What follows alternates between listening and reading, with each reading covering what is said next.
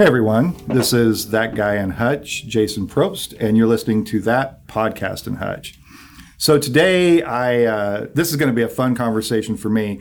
Many of you know I do Biking Across Kansas every year, and this year I was really excited because it came through Hutchinson and we spent the night in my town, and so I was very happy with that, and Hutch did a great job of welcoming all the riders in.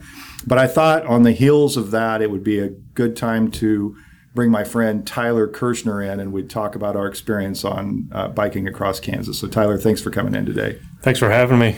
Yeah, so originally, you may remember that our plan was, and this is something that is not terribly uncommon on BAK, we had this grand plans that since we were in Hutchinson, we were going to eat our dinner, hang out, maybe go over here next door to the brewery and drink a beer or two, and then we were going to come over here and record. But time tends to move a lot more slowly on BAK, or at least it's not very linear on BAK. That's right. So let's talk about, you want to start out talking about this year's BAK? Yeah, man. This was a great one, and it's fresh in our memory, so. Well, it was hot. So hot and humid. Yeah. All of that rain was baking off, and we were just. Well, that's the thing. So we had really nice weather before, right? Like 80s, and we had a lot of rain. And then there were times on this trip that you could just see the humidity in the air. Heat index is 106 one day, I think it was. Yeah, I think there was one that was 109. Yes, that's right. Yeah, that's right. It was 109 heat index. And I remember, we stopped in Marion. After we left Hutch, we went to Hillsboro, spent the night in Hillsboro. I had a miserable night in my tent. That was the night that I decided I was done camping outside because I woke up every hour dripping in sweat in my tent with no air moving through it. And then we went to Marion, and at the park in Marion, some guy said, well, the humidity is 93% today. That was about right. I would have rather it had been 100, because at least it would have been raining. Right? Yeah. Something to cool us off. And then we left out of Marion and had one of the hilliest days of the year on that stretch of road east of Marion onto Elmdale. Yes. What do they call that? Hernia Hill. Hernia Hill. That's right. Big hill east of Elmdale on that county road. So you come off of Highway 50. We come off of what, 156? Yep. And then we go a little bit onto 50, and Elmdale's right there. And you turn east on that county road that takes you to Chase County Fishing Lake. Yep. And that hill there is the most depressing thing in the world. And I remember my first BAK, we did that same hill. That's right. We, I don't remember where we overnighted, but we were on our way to Council Grove. So we took that little stretch into Cottonwood Falls and then north into Council Grove where we overnighted. Yeah. I remember that. It was 2015. Yeah. Yeah. And that... Well, one of the things about that hill is you climb and climb and climb and climb and climb, and it's very steep, and you're going so slow, if you're going at all. A lot of people end up walking their bikes up that hill. And you get to the top of it, only to realize that there's like a stage two. Yes, false plateau. Don't we love those? Yeah. And you're out of gears 100 yards in usually. And your momentum is just sapped so early on. Yeah, and so you're just putting up this hill with no power. And you realize you have more to go. So you can take a little break and a breath if you want, but you're going to end up having to do a little more work before. Now, the other side of the hill is pretty nice. Oh, yeah. It's you ratchet it up over that short duration there, but then you get to ride nice downhill curves for a few miles after that. It's pretty sweet. You know, the other thing about that same day is that we stayed in Olpe that night, is that we went from Hillsboro to Olpe. To Olpe, yes. And Olpe we were driving into the wind from Emporia, and that was 9 miles, right? Mm-hmm. 9 miles from Emporia down to Olpe was all headwind. And it was that really rough chip surface on the road. Yep. Yeah, which also just really just takes all your momentum out of you. Yeah. It was hot. I think some folks made the mistake of stopping at the brewery there in Emporia because we were just... What, a block away from it. And boy, that'll... Yeah, so that we go down there, and you can't really stop for a beer before you're done, because you'll lose all your momentum, and your body just kind of says, okay, that's my sign that I can stop riding now. Yeah. I've seen some folks do it. I don't know how they do it. I can't. Once the beer starts, the cycling's over for me. Yeah, me too. And I want to make sure I get where I'm going to get my camp set up, get cleaned up a little bit, and then I'm ready for whatever. But up until that point, as long as I got to get back on that bike, I've got to be careful about how I manage myself through the day. Mm-hmm. I think, would you say that's... Oh, absolutely. And I think that was the day that we had the ridiculous heat index, and I want to say the temp was like 97. But the heat index was much higher than that because it was so humid that day. Yep. And those rumble strips that you were talking about. And I don't know why, but on US 50 near Emporia, the rumble strips run all the way across the shoulders, where most of the state, they're just barely into the shoulder. Yep. And so you can't really ride the shoulder because there's no way to escape the rumble strips. It's just, it kills your momentum, and it rattles everything on your bike. But you can't get out on the road because there's a lot of traffic on Highway 50. Yeah. So you're just kind of stuck. Yeah. People were really unhappy with the engineering on that mm-hmm. that day. Oh, I heard people talking about sending pictures to the highway department and... Oh, yeah. Kimberly did. Our friend Kimberly. Yes. She tweeted it at KDOT and said, what is this? Like, how am I supposed to ride on these? Yep. That it wasn't very safe. So we talk about this, and what one of the things about BAK that's funny is there's all these kind of stories of adversity, right? Like, everybody this year was like, oh, you guys had a lot of wind, you had a lot of heat. Everybody was talking about this, one of the hardest years they remember. But we're doing it, and we're still like, well, yeah, it was hard, but we had fun. So from your perspective, I guess, let's talk a little bit about why we do this seemingly crazy thing every year, and not only do it, but get really excited about it and look forward to it all year long. Well, I mean, it's like summer camp. You know, you get to see all your friends that you haven't seen since last summer. Mm-hmm. There's just that social aspect of it, but then there's the kind of the shared experience, the shared adversity. My first BAK was 2013, which featured the infamous cold water leg of BAK, uh-huh. which anybody who rode that day remembers not fondly. You know, we would call that type 2 fun. Uh-huh. Type 2 fun is the type of fun that you choose. That you're not having fun while you're doing it, yeah. but later you recall it fondly. Yeah. yeah. You're like, oh, that was fun. Yeah. yeah. Type 1 fun is just fun. Yeah. Yeah. yeah, which you have those days too. Sure. Oh, yeah. Absolutely. And we had some this year. We had a couple days that were just prime riding. Oh yeah, weather. But yeah, there's the you get to these towns after just a real brutal day, and everybody's feeling it. But you're all feeling it the same, mm-hmm. and it's like, hey man, we did that. People that you don't even know, new faces that you're just meeting for the first time. You know, everybody's like, we did it. Man, yeah. 50 miles. Yeah, that cold water day was 50 miles into a 25 to 35 mile an hour headwind. It was like 102 that day. Those 50 miles were minimal shoulders, high farm traffic, high impatient traffic uh-huh. On very new black top. So highly reflective. Oh. And that wind was not a refreshing wind that you were just eating for 50 miles. Yeah. You know? But we got there. There were, if I recall right, 2 shower heads in the school for for the men. I don't know what the women's was like, but 2 shower heads for the men. But we got through it. And yeah. at the end of that day, you know, people were feeling it. They were feeling kind of wiped out, but there was still that camaraderie of, heck yeah, man, we just did that. No, that's kind of one of the fun things about it too, right? Like, you do that, and then everybody can talk about it, right? We all have, like you said, this shared adversity.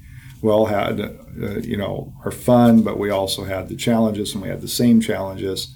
So usually, and we all have the same, you know, if the water's cold at a school, it's cold for all of us. If it's hot at a school, It's hot for all. And we had some of that this year too. Oh yeah. One place had really hot water, which you normally wouldn't. You're happy to have some hot water, but on some of these hot days, it's not what you wanted. And that one school, I think they had nothing but hot water. Yeah, you might as well have not dried off after the shower because it was just like a sauna in there. But you know, it's just part of it. It's not bad. I mean, it's.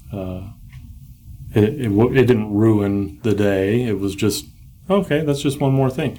You know, do you want to ride in a headwind for 5 miles, 10 miles, whatever it is? No, but you do it because it's just part of BAK. You know, with every headwind, there's usually a tailwind. With every uphill, there's a downhill. With every cold shower, there's a hot one. Yeah. Don't worry about it. Take your hot shower and move along, you know? That's part of it. Yeah. Well, and we talk about that when we're riding, too. Like, there's kind of these parallels to life, right? Oh, absolutely. I mean, you just, you know, you're not gonna love every minute of it. We joke that you're not going to love every mile. You know, there are going to be miles that are awful, and it's just part of it. But you can't get to the miles that you like without some of the miles, without some of the headwinds, without some of the hot days. But there are those days that are just miraculous, right? You get up in the morning, you see the sunrise, the weather's right, temperature's right, traffic's low, there's wildlife, there's, you know, there's good food all over the state. There's the best tea you've ever had in your life. Oh, do you want? Let's talk about this, okay? Because I know Jason. This was the biggest hit on BAK this year. Was the mint tea done out at Partridge? And when I got there, I realized that it's someone I know here in town, Lois Mast, was there, and she and some other ladies had made this tea. And talk about that, because it's like legendary now at this point. No hyperbole at all.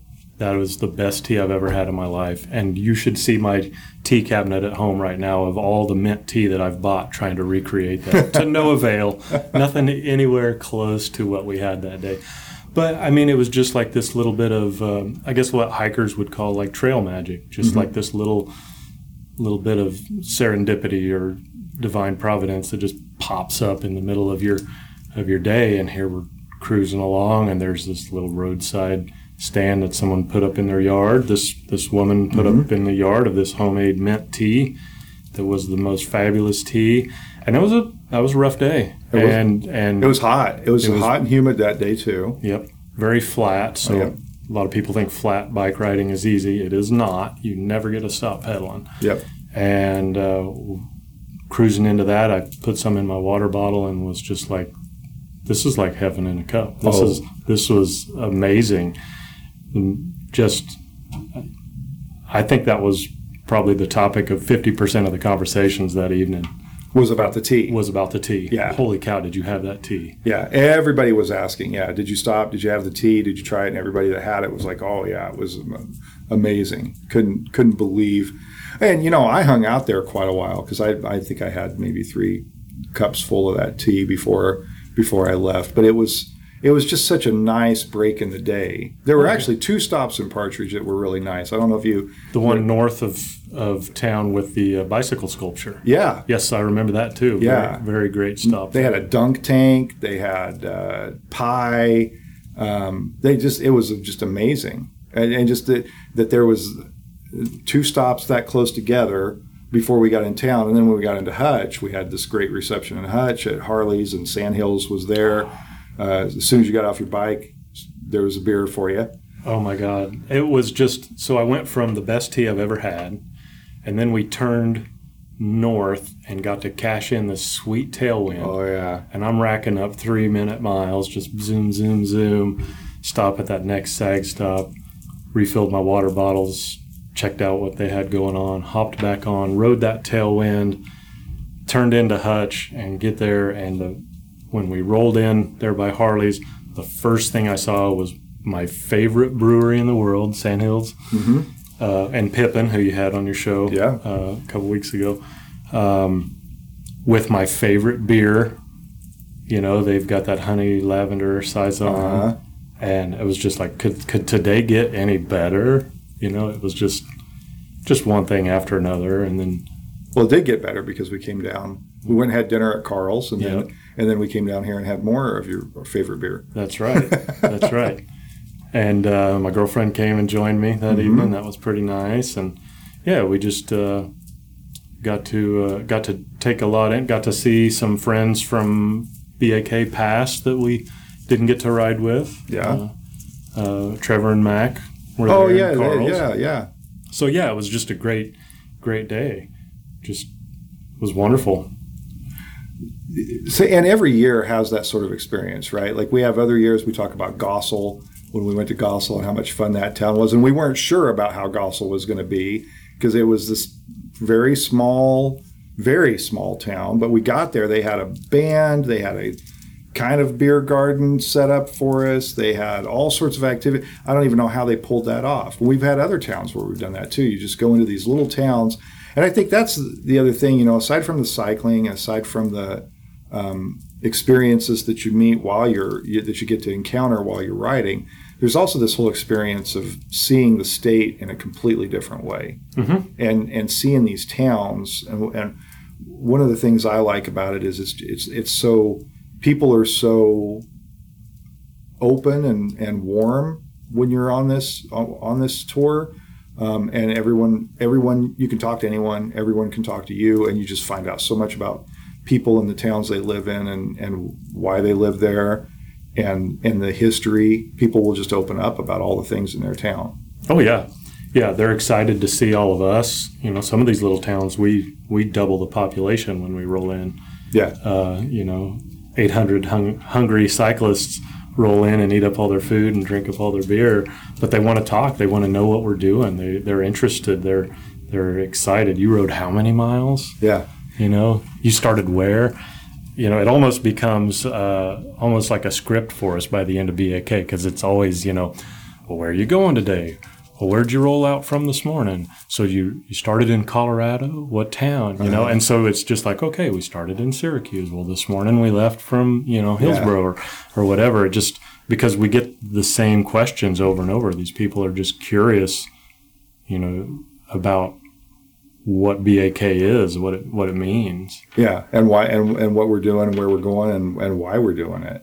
Yeah. You said that about the towns. I remember, so we did the route, I don't remember what year it was, it goes along Highway 36 for the most part in northern Kansas. Yes, that was 2016. Okay. Yep.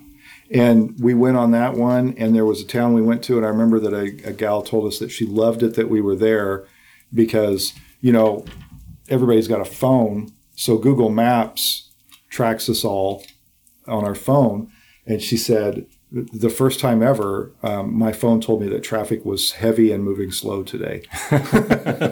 Because it doesn't make a big distinction between whether it's a car or a bike. It just knows that all of a sudden this town that usually has no traffic now has 800 phones moving at 12 miles an hour. Yep. And it thinks there's a big traffic jam somewhere. I always thought that was kind of funny. So that was the year that we went through Mankato. Mm-hmm. So I grew up in the little town of Jewell, north central Kansas, which is about 11 miles from Mankato. And the closest swimming pool to Jewell was Mankato. Uh-huh. And so in the summers, I would ride my little BMX bike from Jewell to Mankato, 11 miles. No water bottle, just a kid in his swimming trunks going to the pool. And then, you know, 11 miles back home. And that was where I actually learned about BAK. Okay. I was leaving the pool to go back home, and the high school right off the highway in Mankato, I saw a bunch of tents and bicycles, and I was like, what the heck's going on there? So I rode over to see, and I saw a guy setting up a tent, and went over and struck up conversation with him. I'm like, what is this? What's going on here? I said, well, this is BAK. We're riding our bike across Kansas. And I was, you know, the same thing, you know, you're doing what? Well, you know, but I was fascinated by it. And he gave me a hat, which I still have, this hat from 1986, I think it is. Oh, wow. But Mankato is where I've found out about BAK. And I lived in Jewell. Uh-huh. And that year we went from Mankato south to Jewell and over through Randall, and I want to say Jamestown, and then up into Belleville. You could just go from Mankato to Belleville, but that's like super short, 30 miles or whatever. You'd be a short day. So they routed us through Jewell, my old hometown. So I rode by my old house. And yeah. Do you, well, talk about that a little bit. Like, so did you want to, was that the moment, at that moment, did you want to do BAK? Oh, absolutely. It inspired me, and I thought, wow, that is pretty neat. I went, saved up my money, and bought my first 10-speed. This was back when we still had 10-speeds, you know. I don't even know how many gears my bike has on it. I guess it's probably 20. It's a 2x10. But yeah, it inspired me. I wanted to ride more, you know. And then life happened, and it kind of forgot about it for a while. And then, you know, in my late 30s, I wanted to work on my fitness and get in better shape. Mm-hmm. And I always had that little nugget in the back of my mind of I should do BAK. Mm-hmm. And so, yeah, that's what prompted me. That one encounter in Mankato years and years ago. You know, I think it happens with a lot of people. I think a lot of us, we saw something. Somebody was doing this. And for me, it was, I'm not sure if it was BAK. It seemed like they may have stayed in Nickerson one year, but the Transamerica route runs through there. So I would see, you know, my mom and I would go downtown to the post office to check the mail, and then maybe over to the cafe. And then I would see all these cyclists coming through. But I think they were riding across the country. But to me, and I'd be curious to see if it kind of hit you the same way too. When you're a kid and you're on your bike, you know, your world, then that's the first big expansion of your world. Absolutely. Right? You've been limited to your home or wherever your parents allowed you to walk. But when you get a bike and you can ride, now your world starts to get a lot bigger. And the idea to me that I could get on a bike and ride across the state or to another town or across the country seemed, you know, marvelous. Oh, yeah. That I had, wow, you can do that. You can ride your bike as far as you want to ride it, you know. And at that age, that seemed incomprehensible. Before cars, before you can buy a plane ticket and, you know, hop anywhere you want in the world in a half a day, you know, the idea that you get on your bike and ride your bike, so much freedom in that, I think. Yeah, absolutely. It gave me access to a swimming pool, you know. Normally I would have to hitch a ride from my mom or whatever, you know, but now I could go to the pool whenever I wanted. And then to, you know, have this new idea planted in my brain, well, you can go so much further than just a swimming pool. To me, it went from this 11-mile range of freedom that it gave me to, oh, wow, you can go camping. Yeah, almost limitless, right? Yeah. Limitless freedom. Yeah, as much as you want to put on your bike, you can go. So then you mentioned, and this sort of happened, and maybe there's another episode where we talk about the weird parallels in our life, but that's probably not for this one.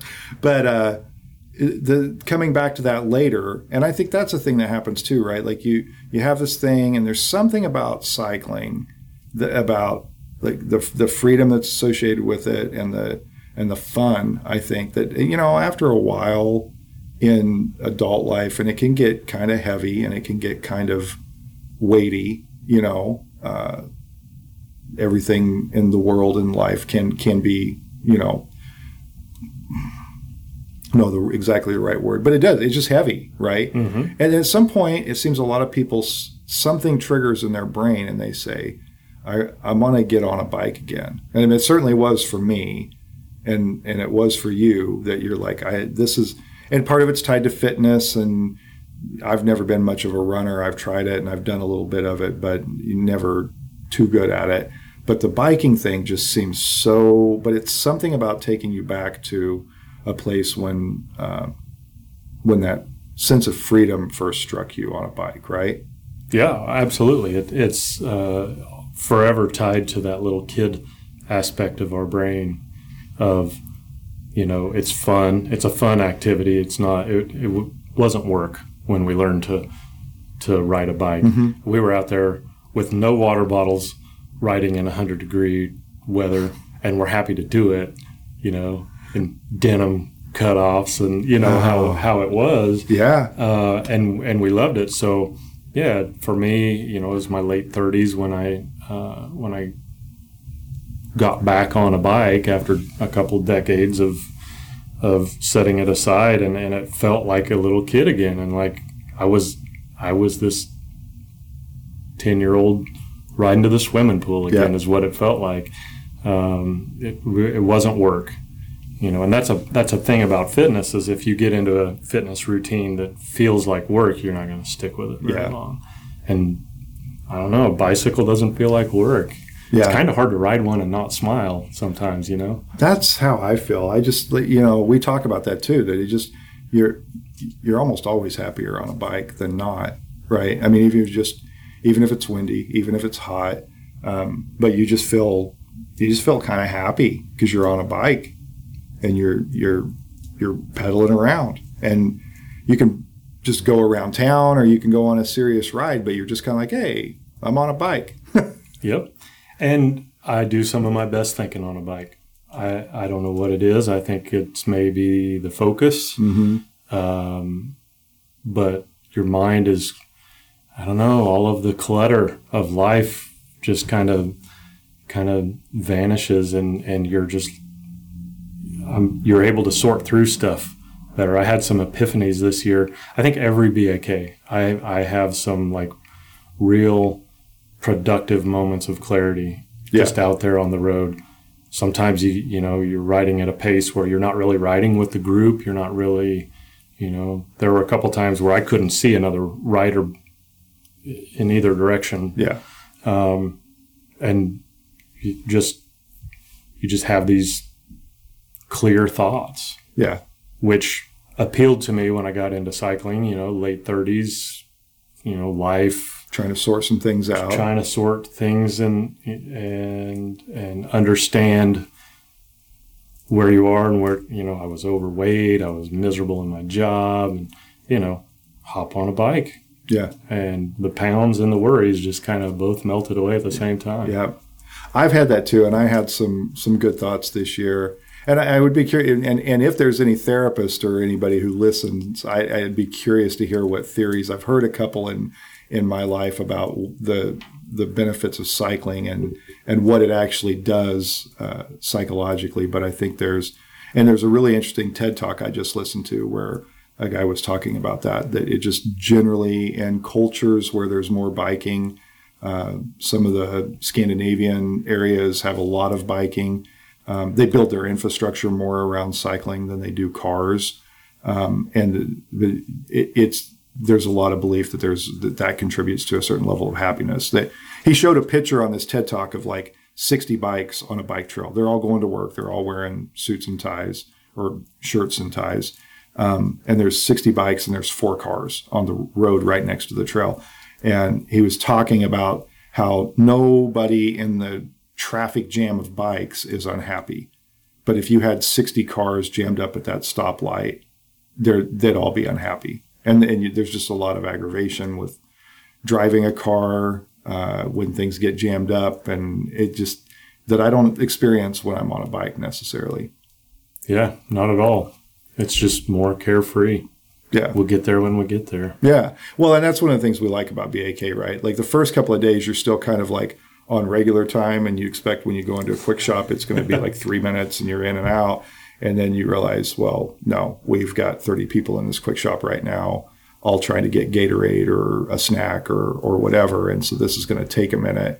And it doesn't really take too long to get into that, you know, the BAK time. That's just like, it's going to take what it's going to take, and you can't be uptight about it. Yeah. You can't be upset. Because that'll throw off your whole week. Yeah. You've got to flow with the go and go with the flow, or you're just going to have a bad experience of BAK. Things happen when they happen. You know, we're riding to Hillsboro tonight. I'm riding slower than normal. Well, that's okay. They don't close Hillsboro at a certain time. Yeah. You know, that kind of thing. It's, you get there when you get there. You might have to wait in line at the shower. You might not. Yeah. You don't know. You know, we've had towns where we've eaten them out of food before 7 o'clock. Mm-hmm. Where while you're in line, they can put a sign on the door that says, we're out of food. Yep. And then it's like, well, you know, you can be frustrated or get angry about it, but it's not going to get you any food any faster. Yeah. I mean, you just rode your bike all day. Go walk. Go walk to the quick shop. You know, go find your food. And when you can let go of the timelines and just let BAK happen, mm-hmm. it's probably the best experience. I mean, you and I, this is aside from cycling, took a trip together where we had no expectations. We didn't even know where we were going. Yep. We just hopped in the van and drove, and it was the best. Probably one of the best trips, definitely one of the best trips of my life. And we just let it happen. Yeah. When you can let a vacation happen like that. That was nice. We had a certain amount of time we were going to do it. We had a general direction we were going to go. And then each day we just said, where do you want to go? Yep. We just looked at the map and said, well, there's a bike trail here and there's a brewery here. And we could go in that area and see what we find. Yep. And you're right, that was one of my favorite trips too. We had such a good time doing that. But yeah, just doing all that, that kind of allowing, like you said, allowing things to happen, allowing them to unfold, which is one of the things I really always have appreciated about BAK, just this openness to new experiences. You don't know what's going to happen, and as long as you're open to it, they happen. And you sometimes discover things you'd never... Like the rapping grandma, I can't remember what town that was in. Do you remember that? Yes, I do. Yes. She had this whole rap done about the town's history in rap form. And that was another one. In that year, that was kind of like the mint tea, right? Like everybody was saying, I had went into that town and I didn't catch her the first time because I went somewhere else in town. But then somebody said, did you see the rapping grandma? And I said, no. And they said, well, she's in the library or the historical society building or whatever. So that word was getting around, and everybody was like, oh, you got to go see this. So you may not have planned on doing that day, but by the end of the day, most of us had gone to see the rapping grandma. Mm-hmm. And just things like that you just would never, ever encounter in any other way. Yeah, it's trail magic. Yeah, yeah. Talking about when we were kids like this, and you kept saying, like, we don't have water bottles, and I think about it now. We didn't. My friend Nate lived outside of town, and we would, during the summer, we'd call each other and say, hey, am I riding my bike to your house? I lived in Nickerson, and he lived outside of town. And we'd call each other and decide whether I was riding my bike out to his farmhouse or whether he was riding his bike into town. And once we had that set, it was just a matter of waiting. And then one of us would ride out to the other's house. And it was probably 8 to 10 miles. So yeah, I'd do this bike ride, or we'd ride back, but we didn't even think about water. We'd ride that whole way. No, I didn't even know what a water bottle was at that age. I don't remember ever having a bike when I was a kid that had the knockouts to put a bottle cage on. I don't think so. I mean, it wasn't even a thing we thought about. You just got water when you got where you were going. Yeah. You know, but yeah, now you wouldn't be caught. I have 4 water bottle racks on my bike. I don't want to be caught without water at all. And I usually have one with electrolytes and one that, if it's really hot, I can spray myself down with. But yeah, I wouldn't go anywhere without 4 bottles of water, at least 2 bottles of water, big bottles of water. But yeah, when you're a kid, you just hopped on your bike. Now it's at least 2 water bottles and some food, and you got to make sure you have your cycling shorts on and your chamois butter. And do I have sunscreen? Sunscreen. I don't even think I saw sunscreen in the 80s. They didn't even have it. It was suntan lotion in the 80s. Yeah, it was. What was that? Hawaiian Tropic, right? You try to get yourself bronzer, right? Yeah. You were inviting skin cancer in the 80s. Yeah, you get that first couple of sunburns and hope they turn to a tan, and then you ride. And but nowadays, yeah, it's. There's a lot more that goes into our riding. And as we get older, stretching becomes a bigger part of that right? Because your muscles get awfully tight at the end of the day. So there's although I didn't do a great job of that this year, but yeah, that's usually a thing that has to happen. Otherwise, things kind of tighten up, and it's a little bit rough the next day when you get your legs warmed up. Another thing I want to talk about here, well, we talk about all these experiences and all these things that we have, and it's really hard even talking about it to fully capture what BAK is like, right? Because there's just, the whole thing is an experience, and it's encapsulated in these 8 days. But there's kind of like a feeling with it, right? And it's just hard to explain to people what that is. But let's try. Sure. I mean, you talked about summer camp. Did you go to summer camp as a kid? A couple church camps in the summer, yeah. It kind of had that feel. I think it...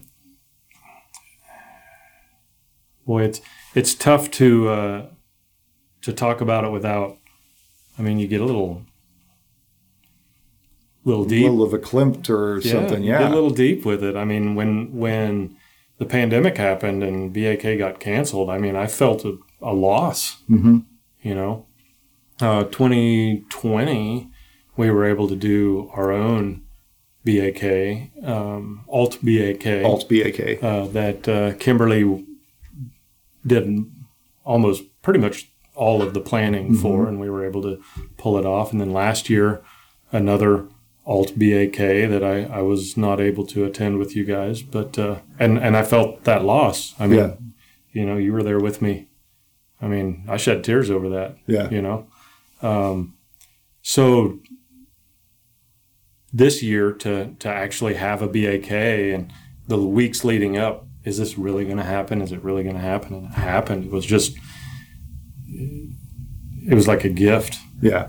You know? Well, one of the things that we talk about these epiphanies, one of the things I realized on this year's trip was just how much a part of my life this is, and how, like you said, how it was a loss to not have it, and how much I needed it and didn't realize that fully. I knew I missed it. I knew I was sad that it didn't happen, but there is something at a core level I needed it, and after 2 years of not being able to do it, not realizing until after the fact how big that was, and just what a part of life that is. And I think for a lot of people, just that it's this yearly.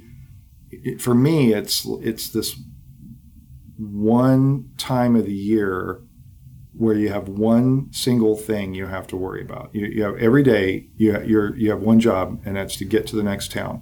And then everything inside of that is completely variable and up to you. You can take as long as you want. You can put your head down and get there as quick as you want. You can stop and talk to everybody. You can not talk to anyone. You can do whatever you want.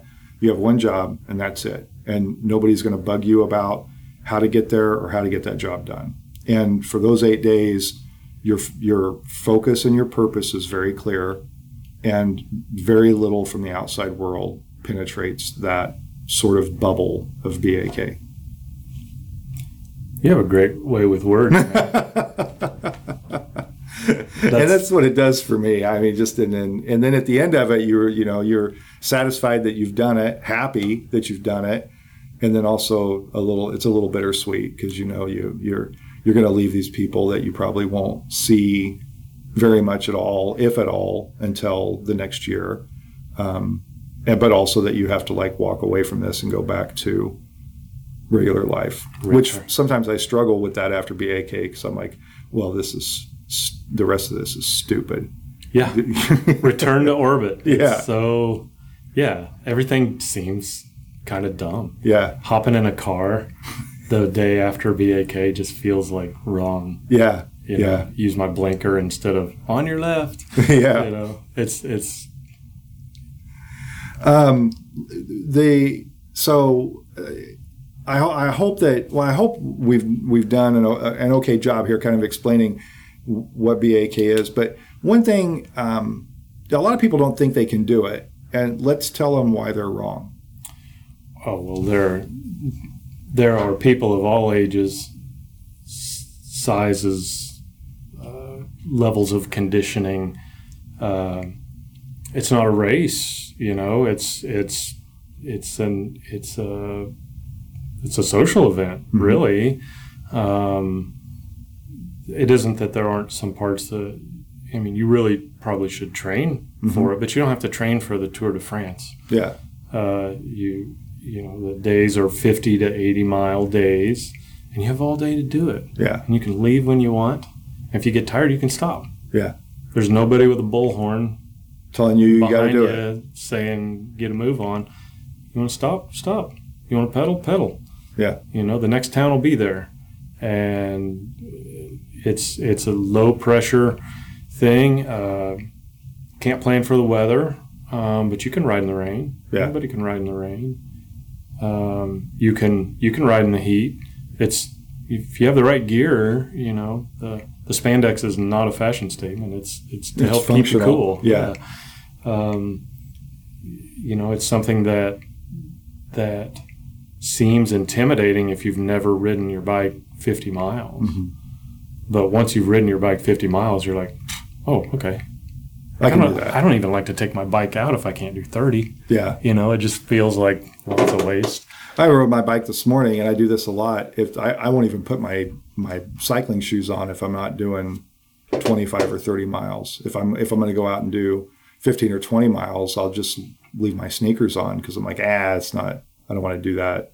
But if I'll do a longer ride, I'll put my cycling shoes on, clip in, and all that. But otherwise, it's more like I'm just going to putter around and ride my bike, and I still will, you know, work out and do all that. But yeah, it's like it hardly seems worth getting all geared up for anything less than 30 miles. Yeah, and you know, the numbers seem intimidating. 70 mile day sounds intimidating. It's just 10 miles, 7 times. Yeah, go out and ride 10 miles. Take a break, ride 10 more.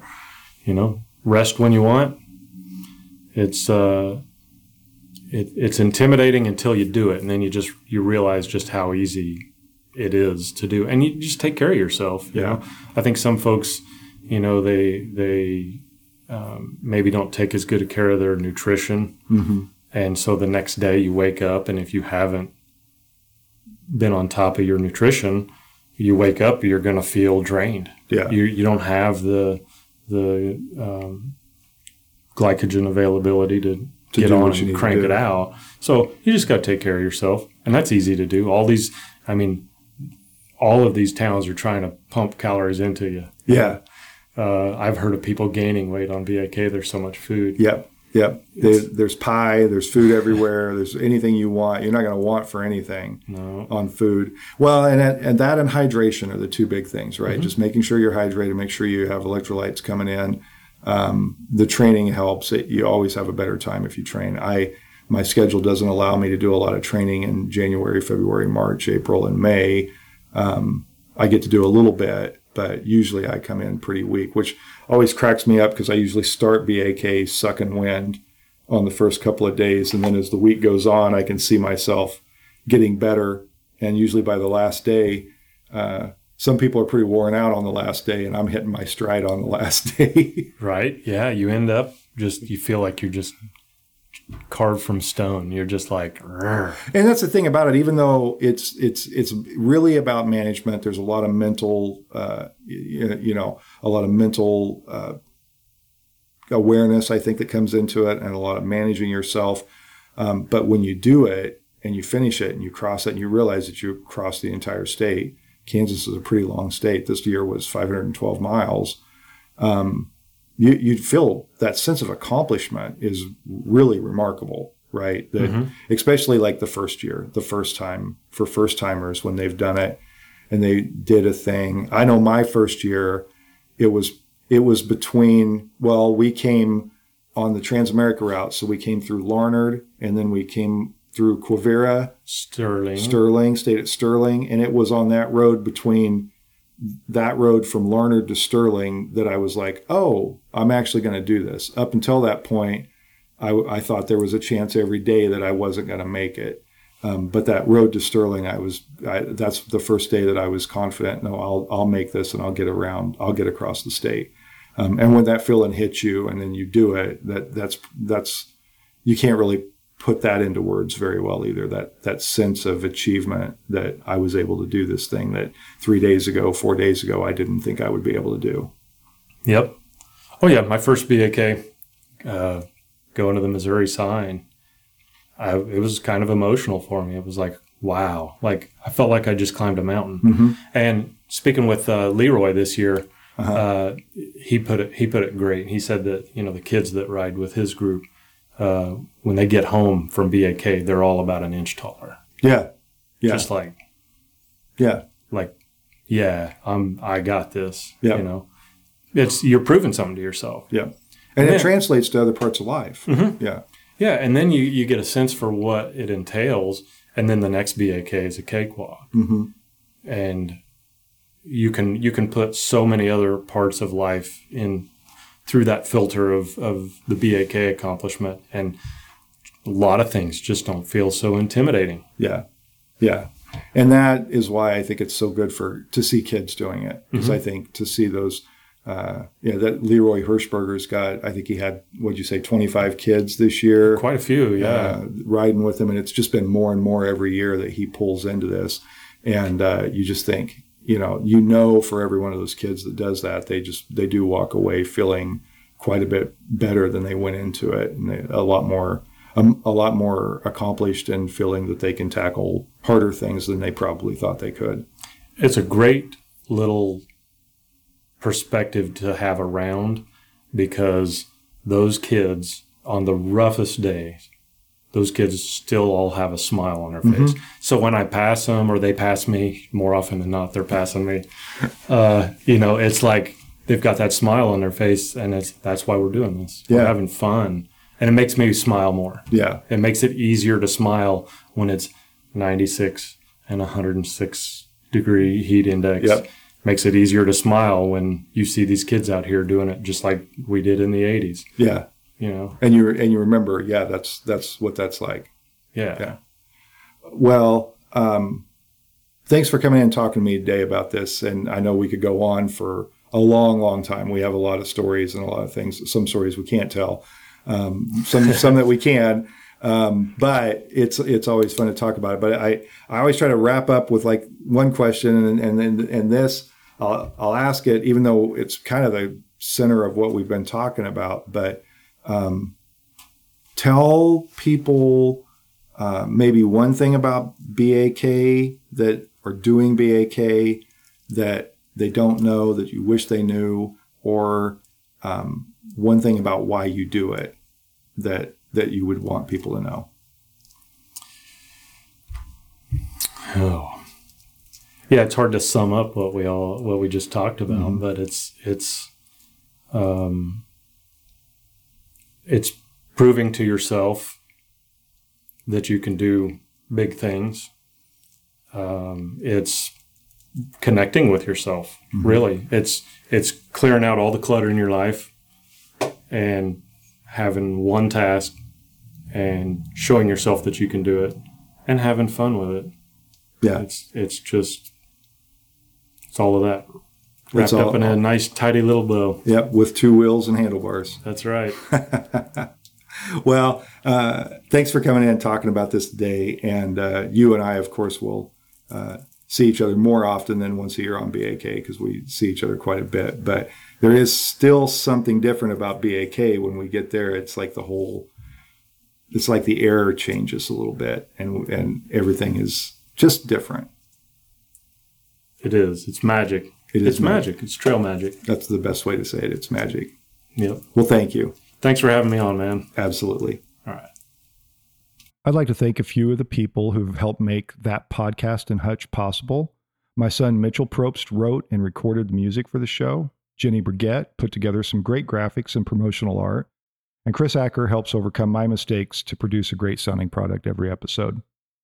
That Podcast in Hutch is made possible through a collaboration between the Hutchinson Arts and Culture Collective and Salt City Sound.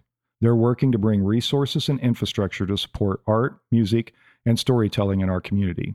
If you have an idea for your own podcast, reach out to them at podcasts@saltcitysound.net. If you enjoy That Podcast in Hutch, be sure to subscribe and share it with all your friends. You can also help support this production by subscribing to thatguyinhutch.substack.com or by emailing me at thatguyinhutch@gmail.com to learn about sponsorship opportunities. Thanks for listening, and I hope you'll join us again next week.